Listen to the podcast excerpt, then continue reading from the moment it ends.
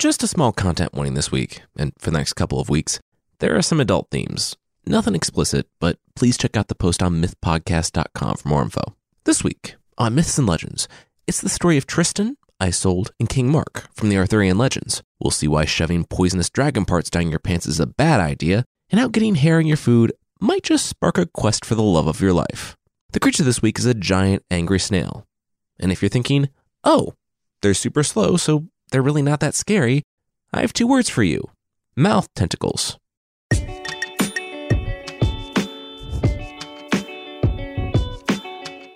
This is Myths and Legends, episode one thirty-five A, Matchmaker.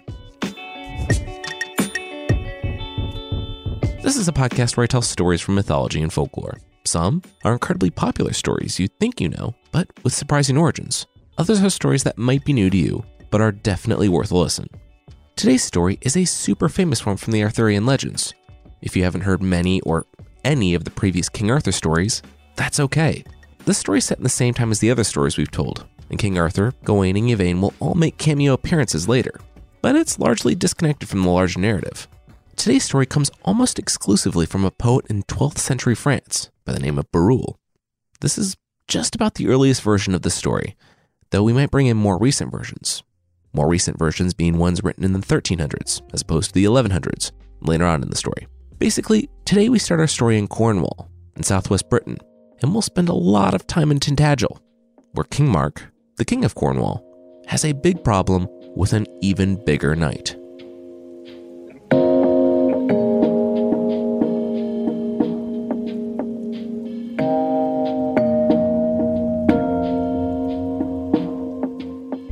Tristan looked on his opponent, the Irish Prince Morholt, as he rode to the island. Yeah, wow. There was a reason no one had taken him up on his offer for single combat for at least a decade or so. They've been sending the Irish king a steady tribute of young men and women each year, all to be slaves in Ireland, because no one was brave enough to face him one-on-one. Tristan gritted his teeth beneath his helmet. Whatever the outcome, that changed today. Morholt came to stand over Tristan as he stepped off his boat. Then the Cornish knight paused. He looked on Morholt, and then back to his boat, and kicked the boat off into the water, letting it drift without tying it up. "Why do you do that?" Morholt managed from under his thick helmet. "Only one of us will need a boat when this is over," Tristan said, and brushed past his adversary on the way to the battlefield.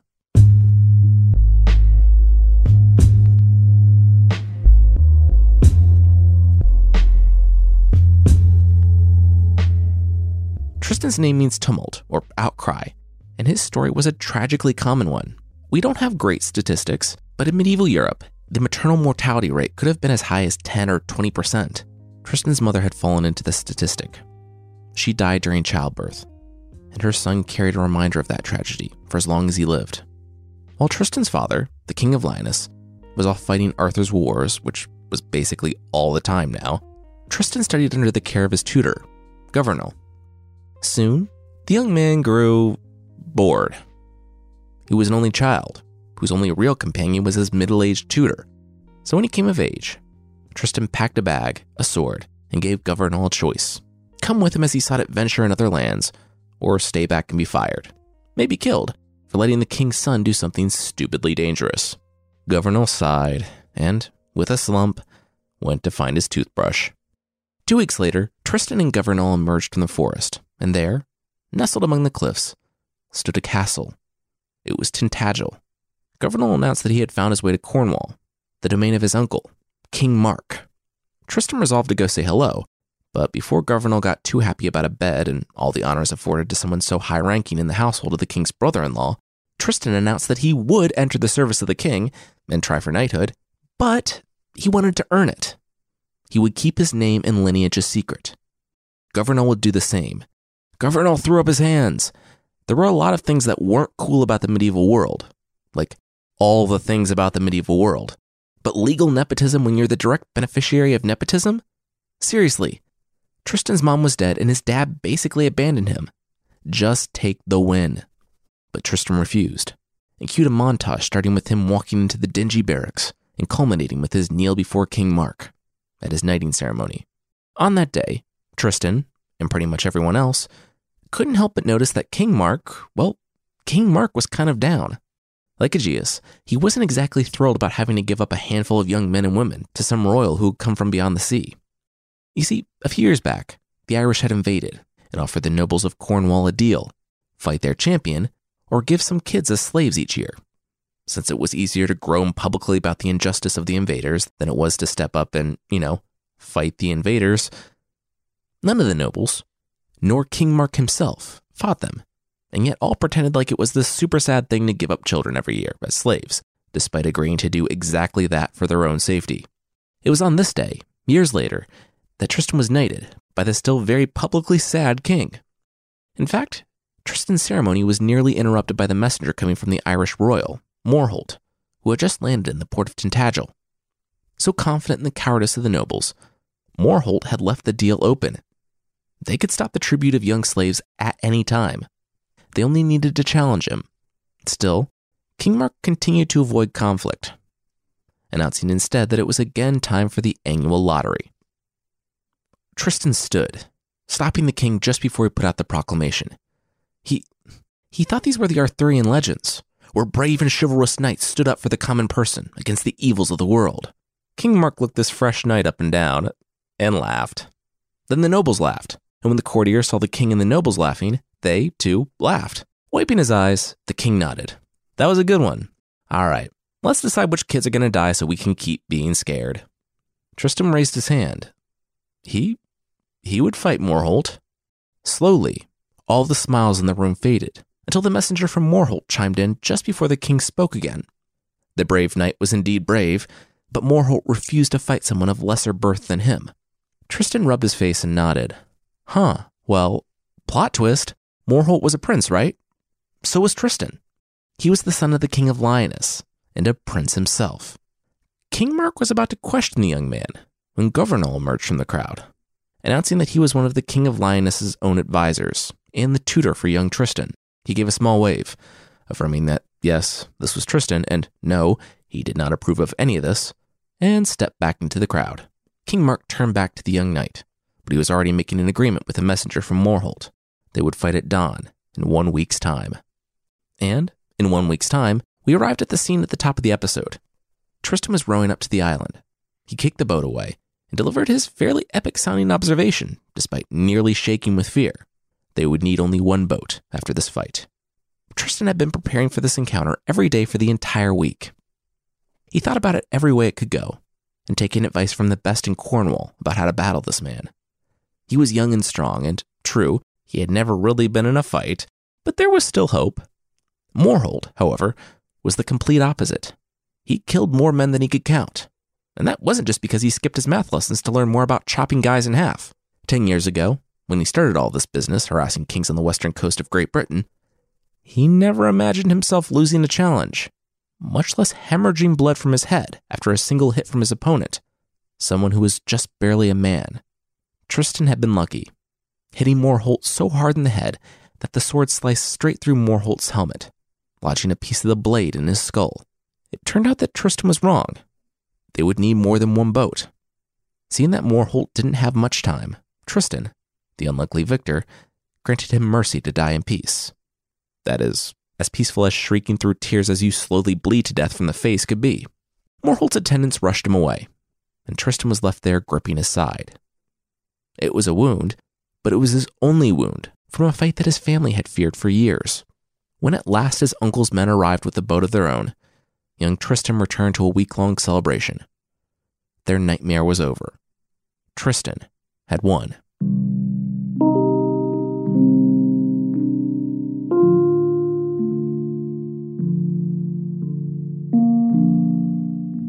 A week later, Gouvernail, Tristan's old tutor, entered the boy's room and nearly vomited.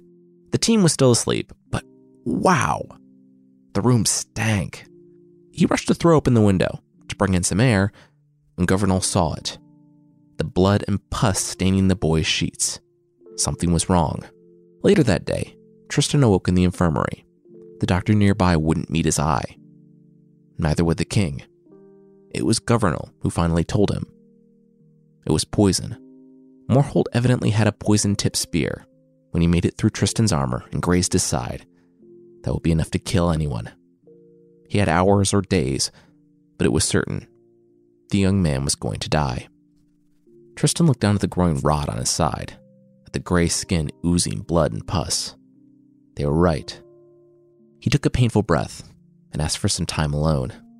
Everyone but Gouvernail happily agreed to exit the awful-smelling room, but with a little persuasion, Gouvernail also left. He would be back in an hour to check on the young man. But when Gouvernail returned, Tristan was gone.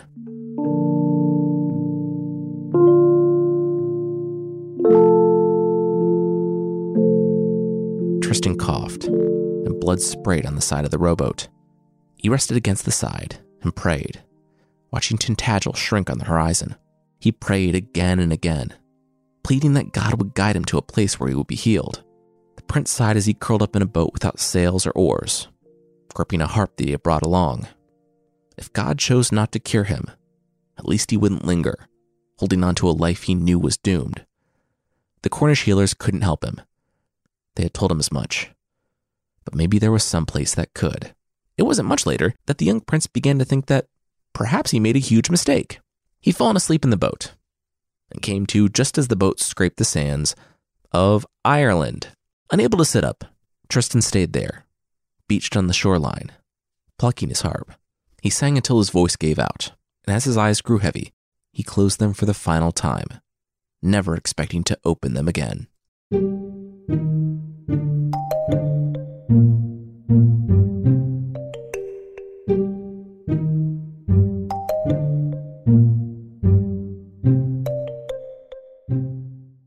They did open again. He was dead, he was sure of it, because there, looking straight into his eyes, was the face of an angel. A beautiful young girl hovered nearby, staring him in the face. From her lips came a soft sound that said, "Don't move, you idiot, what are you doing?" Instinctively, Tristan immediately tried to sit up and look around the room. It was painful, and he really shouldn't have, but in doing so, he realized that he wasn't in heaven. He was... Oh no. Tristan was in Ireland, and the Irish king barreled across the room and was now standing over him. In sweet tones, the king asked the young woman to please leave him with the patient. The king took his seat next to Tristan. It was then that the young prince realized that it was easier to breathe and talk than when he had passed out in his boat. If Tristan's estimation was correct, and it was, then they were in Morholt's kingdom. And this was the king. This was Morholt's brother. Tantris, Tristan introduced himself. Yeah, he was a minstrel from a merchant ship attacked by pirates. I know, right? Pirates, like, geez, get it together, King Arthur. Get those pirates off your coast. The king laughed and patted Tristan on his good shoulder. He was happy to help a traveler in need. His daughter, Isolde, was a skilled healer. Maybe the most skilled healer in the world. She would fix Tristan up and have him on his way. Lord knows they all needed a distraction after the death of her uncle to one of Arthur's petty kings. Turning slightly, the king called his daughter, Isolde, back into the room. For the next week, Tristan stayed in the infirmary. The whole time, Isolde wouldn't meet his gaze. Being the best healer in the world, she knew where the wound on Tristan's side had come from. She had healed it before. In fact, she was the only one who could heal it. She always thought it was stupid of her uncle to venture east, just to squeeze the cowardly kings of the coast. It really was only a matter of time before he came back with a piece of sword in his head. It was no secret that Isolde wasn't like her mother, who had the embalmer pry that bit of sword out of Morholt's head as a keepsake to remember him by. Isolde didn't mourn her uncle, and she wouldn't get in the middle of whatever was going on here. The sooner this guy was out of her infirmary, the better. And so, after a week's time when he was good enough to sail, Tristan, not really wanting to push his luck, lying helpless in the kingdom of the man he had just killed, limped to the ship on some pretense about needing to cross the sea to the company that had hired him. The host king paid his way on a merchant ship, and Tristan left the following morning, arriving home with news that he had been miraculously healed by God. With mouths agape, King Mark and Gouvernail, and really just those two guys, rejoiced. You see, King Mark was in his late thirties, and even though he was king, he had neither married nor fathered children. His twenties had been consumed by keeping the throne during the wars, and after Arthur rose to the position of High King, more wars followed. Love, and more specifically, women, were never really that important to him. despite begging on behalf of the nobles that, if he died with no heirs, ruling over the most important port of southwest Britain presented a massive power vacuum. King Mark resisted their pleading and clumsy matchmaking. They were in a time of peace. Come on, he argued. Then, Tristan came along. Cornwall and Tintagel was many times the size of Tristan's father's kingdom, and King Mark knew he only had to ask, and Tristan would be his heir. The attractive young man could carry the kingdom into the future, and King Mark's anxiety over marriage could finally be put to rest. Then, Tristan had died, or so everyone believed when he escaped from his bedroom, a trail of blood leading to the boat dock. Like clockwork, the three barons started in with their demands once again, that the king fulfill his duty to his station and his people, and marry. That's when King Mark saw the hair, and no, not heir, hair. One long, golden hair drifted down before his eyes as he walked outside to a chorus of barons and other nobles, suggesting various beautiful young women. He snatched the hair from the air in front of him and looked up to see a swallow flying off beyond the courtyard. The bird had obviously carried a single hair in his beak, or used it in conjunction with another swallow to carry a coconut, and King Mark shook his head. He wouldn't marry any of the women the nobles suggested. This would be his wife. The barons looked to one another and then back to Mark. The the hair would be his wife? King Mark groaned. No, the woman previously attached to the hair. It was beautiful and strong. The barons stopped in their tracks. It that that was impossible. The king knew that, right? Like, to find the owner of one hair in the entire world? Grinning, the king gently placed the hair in his pocket and shrugged. It was obviously a signal from God, so there would be a reward to whoever brought King Mark the woman that possessed this hair. They should get on it, too. A quest like this could take years. The barons nodded vigorously. Okay, okay, please just meet any of the available young women who wanted to marry him, maybe, in the meantime? Maybe the hair falling to the ground in front of him hadn't been a sign from God, but had been, you know, a hair falling to the ground in front of him? The king waved them all away. No, no. He wouldn't be meeting any of the young women they suggested. He couldn't imagine wanting to marry them anyway.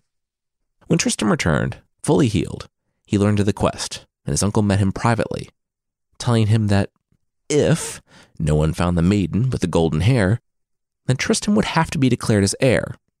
Wink, wink. Tristan, however, the honorable knight, stood facing a crisis of conscience. If he kept his mouth shut, he would be king. But was that the right thing to do? But there was more. So great was Tristan's crisis because, well, he had seen this hair before. A lot of them, actually. On the head of Isolde, the daughter of the King of Ireland, as she healed his broken side a few weeks ago. But Tristan failed to see his uncle's wink, or pick up on the fact that his uncle didn't want to marry. King Mark wanted to give Cornwall to Tristan, but Tristan's honor demanded that he see this quest through. If he could do the right thing and bring Isolde back with him, then his conscience would be clean. And so, despite King Mark's insistence that, no, he didn't really need to leave again on another quest, Tristan boarded the first ship west.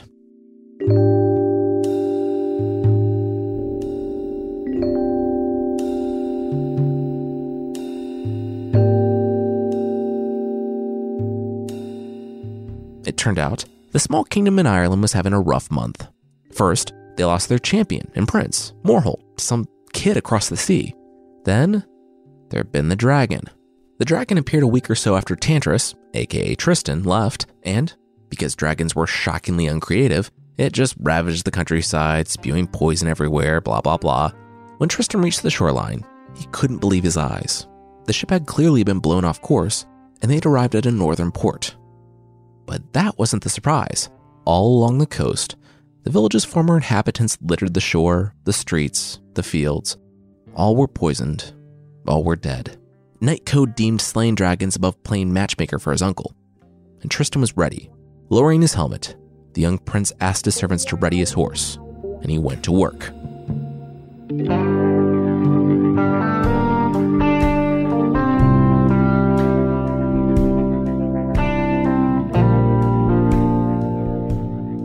Tristan winced, gasping for his first breath in nearly two minutes. He breathed deeply through the cloth wrapped tightly around his nose and mouth. The dragon was dead. It was never a question of if, but how fast he could kill the dragon, Tristan told himself. The dragon was dead, and the poison had already cleared, so Tristan looked down. This was a positive. Doing it for honor was well and good, but he also wanted the credit, because surely someone somewhere wanted something for this thing's head. He looked back toward the shore and bit his lip. Huh. Couldn't even see the shore from here. Definitely couldn't drag a dragon or even a dragon's head back to the boat. He snapped his fingers. He knew what to do. He took his sword, pried open the dragon's mouth, and, holding the forked tongue aloft, hacked at the base of it until it came free. It was massive, nearly the size of his calf, and this way, he would be able to prove that he was here first, should someone run off with the head while he was getting his men. He looked at his horse, barely outfitted with anything since he had taken off so quickly. Huh. He didn't want to hold the slimy, green, bloody thing that was nearly as big as his calf all the way back to the boat. What to do, what to do. Ah! He snapped his fingers again and started removing the armor of his leg. The thing was the size of his calf, so he just shoved it into his stockings. Or his pants. Uh, so, if you're thinking of shoving a severed poisonous dragon's tongue down your pants, don't, because while that might not be attached to a dragon, it was still very potent. Tristan realized his mistake as the darkness began to creep in from the edges of his vision. Before he had the presence of mind to get that tongue out of his pants, it was too late. He passed out in the bush next to the dragon. A few hours later, in that same spot, the Irish King's Seneschal, or his right-hand man, was riding along by himself. He was wary. I mean, he was kind of always wary, because he was smart. He was smart enough to know that, traveling through the countryside in early medieval Ireland, you were liable to run into bandits, highwaymen, two nations fighting over bull ownership, or, the most terrifying at the moment, dragons. There was a dragon on the loose, who arrived mere weeks after the only man who could have killed it, Morholt, came back dead from Britain. The king, really not thrilled about the dragon ravaging his villages, had played the only chip he had, marriage to his daughter for anyone who killed the dragon. Now, the Seneschal might be one of the smartest men in the kingdom, but that didn't also mean he couldn't be creepy.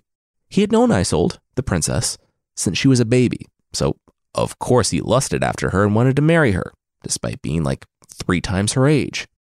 When he saw the dragon collapsed on the road, he shrieked and started to turn the horse around, but then he noticed that the dragon wasn't moving. At first, he thought it was sleeping, but then he noticed that it wasn't even breathing. He urged his horse over to the beast, noting the dry blood around its chest and mouth, as well as the dead knight lying in the bushes. The Seneschal walked over and nudged the unconscious Tristan with his boot. Yep, he was dead. Well, better not let this thing go to waste. It took nearly two hours of sawing with Tristan's sword, but he finally cut off the beast's head, and after a quick ride to the nearby destroyed village, he found some rope to lash the head on his horse. He replaced the sword, thanked the brave knight, and rode for home. When he arrived there, the king couldn't believe it. The court couldn't believe it, and Isolde didn't want to believe it. Ever since she had reached a certain age, the Seneschal had become very attentive. He was a coward, of course, and if she ever called him on his glances, he would run away flustered. But if she was married to him, her life would be his. She couldn't have that. With smiles, she sidled up next to her husband-to-be, asking details of the battle that the brave man fought. They were sparse, but she was able to piece together the location from what he provided. She smiled at her husband-to-be, excused herself, and moments later she was riding out with her attendants to find the corpse of the dragon. When they arrived, they found the headless dragon and the confirmation of Isolde's suspicions about Tantris, the minstrel she spent a week healing. He was laying in a bush, armor covered in blood and poison, and he was still breathing, slightly.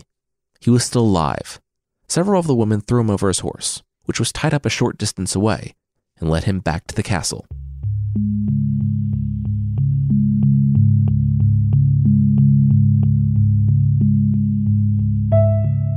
"You had a tongue in your pants," was the first thing Tristan heard as he woke up. Nearly naked, being scrubbed by a team of young women.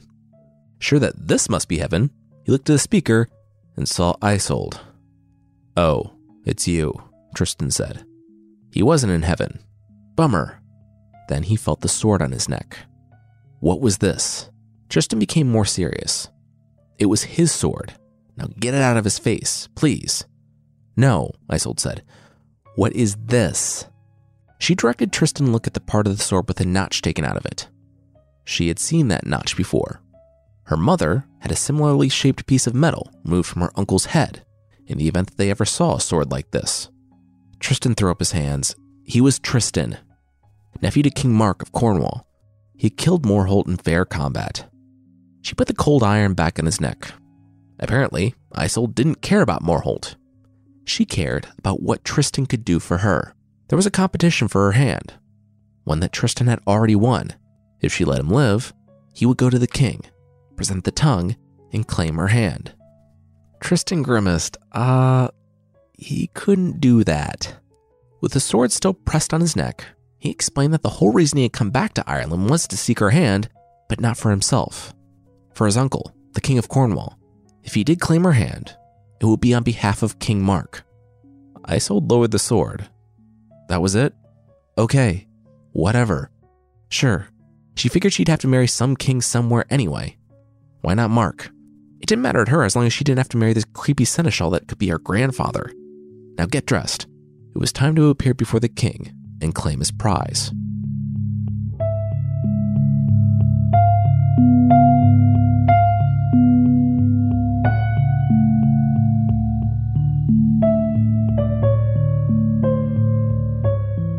Waves danced. The sun stood brightly in the sky, and Tristan sat on the deck of the ship with Isolde. It was hot, and they were stuck. They had left Ireland the previous day, after a week's worth of celebration for the new peace between the kingdoms. Tristan revealed that he was not only the slayer of the dragon, but King Mark's nephew, and Tristan had been sent on a quest from God for Isolde's hand in marriage. The king saw an opportunity to unite his kingdom with the one that controlled the most powerful port across the sea, smoothing over years of hostility, and he immediately agreed to the union. The queen, however, was a bit more reserved. The marriage was happening. She couldn't do anything about that, but Isolde's mother feared for her daughter. Morholt had killed and kidnapped people from the Cornish kingdoms for years. She didn't know what type of man King Mark was, and if he would take out his frustration with the Irish on his new wife.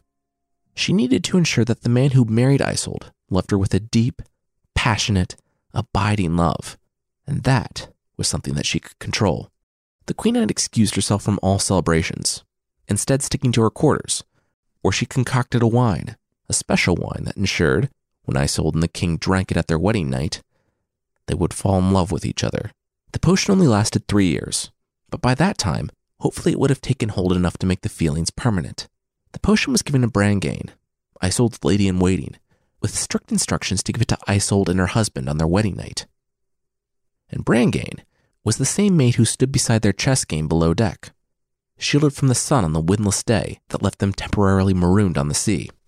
Brangain, wine, Tristan called, and Isolde rolled her eyes. Brangain wasn't Tristan's servant. He couldn't bark orders at her like that. Then Isolde thought about it. She was thirsty too. Some wine would be nice. Brangain, wine. Instinctively, Brangain's hand shot to her belt, to the wineskin that hung there. She was about to hand it to Isolde when she stopped herself with a smile. Ooh, no. She was supposed to wait for that one. That one was for Isolde and her husband on their wedding night. Oh no! And that's when Isolde snatched the wineskin from Brangain's hand, popped it open, and took a long drink before handing it to Tristan. Brangain almost had time to cry out before Tristan squirted the wine in his own mouth.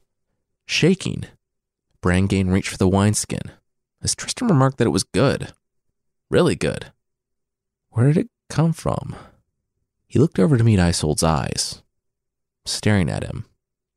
The effects of the potion were coming into full force for him, too, and his pulse quickened. Neither said a word. They didn't need to. Both felt it, the magnetic attraction, and both knew.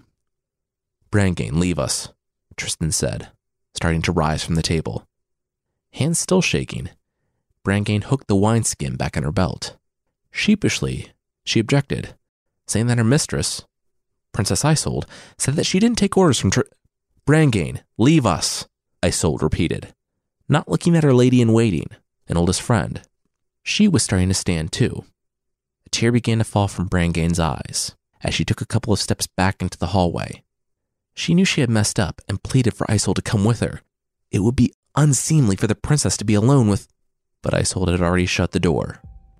In tears, Brangain heard the chess pieces fly from the table and hit the floor, and ran above deck before she heard anything else.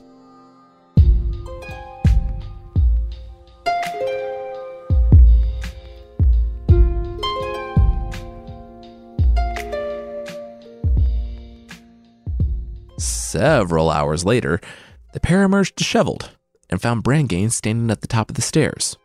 Tristan smiled awkwardly and smoothed out his hair. Wow, those were some uh, fun games of chess. He never thought he could play so many games of chess in one day, but apparently they could. Brangain turned to look at Isolde, giving her an accusing glance that said she knew what was going on behind that door. But Isolde was unfazed. She knew that Brangain knew, and she didn't care. She was in love. Brangain sighed heavily before announcing what she was coming downstairs to announce. The wind had picked up after she left the room, and they were nearing Tintagel. Further, King Mark's barons had received a message from the Irish king, and they made preparations.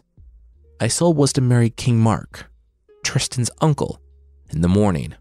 Isolde, dropping all pretense, grabbed Tristan's hand. She knew she had said she didn't care who she married, but now she did. She didn't want anyone else but Tristan. Tristan took her face in his hands and promised her that, no matter what happened, they would be together. She would have to get married, but they would have to find a way around the wedding night, because after what just happened, it would be obvious she wasn't a virgin. And then she could be killed. Isolde nodded. And then she had an idea. She turned to Brangain. Tomorrow night, the lady in waiting would need to do something for her.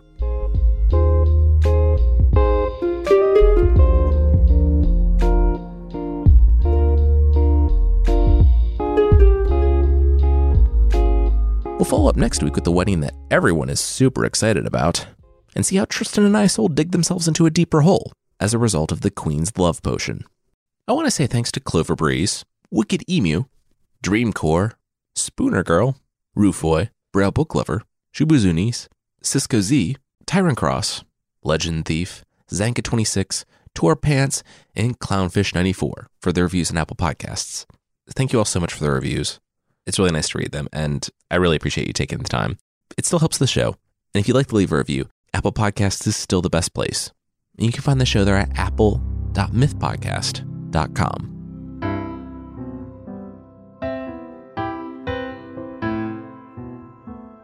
The creature this week is the Leucrocota from French folklore. This creature is a snail, and it literally means the snail in French. Also, if you speak French, sorry about my pronunciation.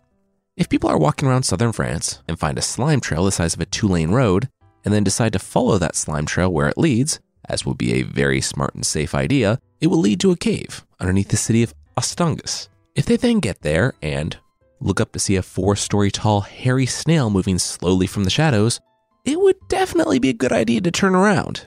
And because snails aren't exactly known for their viciousness or speed, they might think they have a shot. The snail will try, it always does, to get the person without resorting to its mouth tentacles. Maybe it's trying to prove something to itself. Who knows? If I had mouth tentacles, I'd use them for pretty much everything.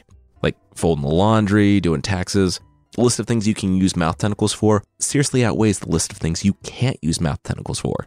The snail will wait until the person is nearly out of sight, and then finally resort to using the mouth tentacles to drag them back and devour them. It's still fast enough to catch someone. It'll lie to itself as it swallows the person. We don't really know how the snail got so big. If it was like flushed down an early modern French toilet and grew up in the sewer like a crocodile or a Ninja Turtle. But the bigger question, to me at least, where did it get a shell that big? Legend has it that the citizens of that city hid their treasure underground before the Spanish invaded in the sixteen hundreds. For some reason, not seeing it coming, that a forty-foot tall snail would take up residence at some point in the future. Don't make the same mistake. Keep that lesson in mind for any long-term planning. If you go into the caves looking for the treasures, don't. There's pretty much no way to kill this thing. And even if you manage to hurt it enough to get it to go inside its shell, it's still just going inside its massive shell to heal and come out angrier and hungrier. Take the win and get out of there with your life. Yeah, just leave and go back up to town, trying to sleep with the fact that this thing is, like, less than fifty feet of dirt and stone away from you at all times.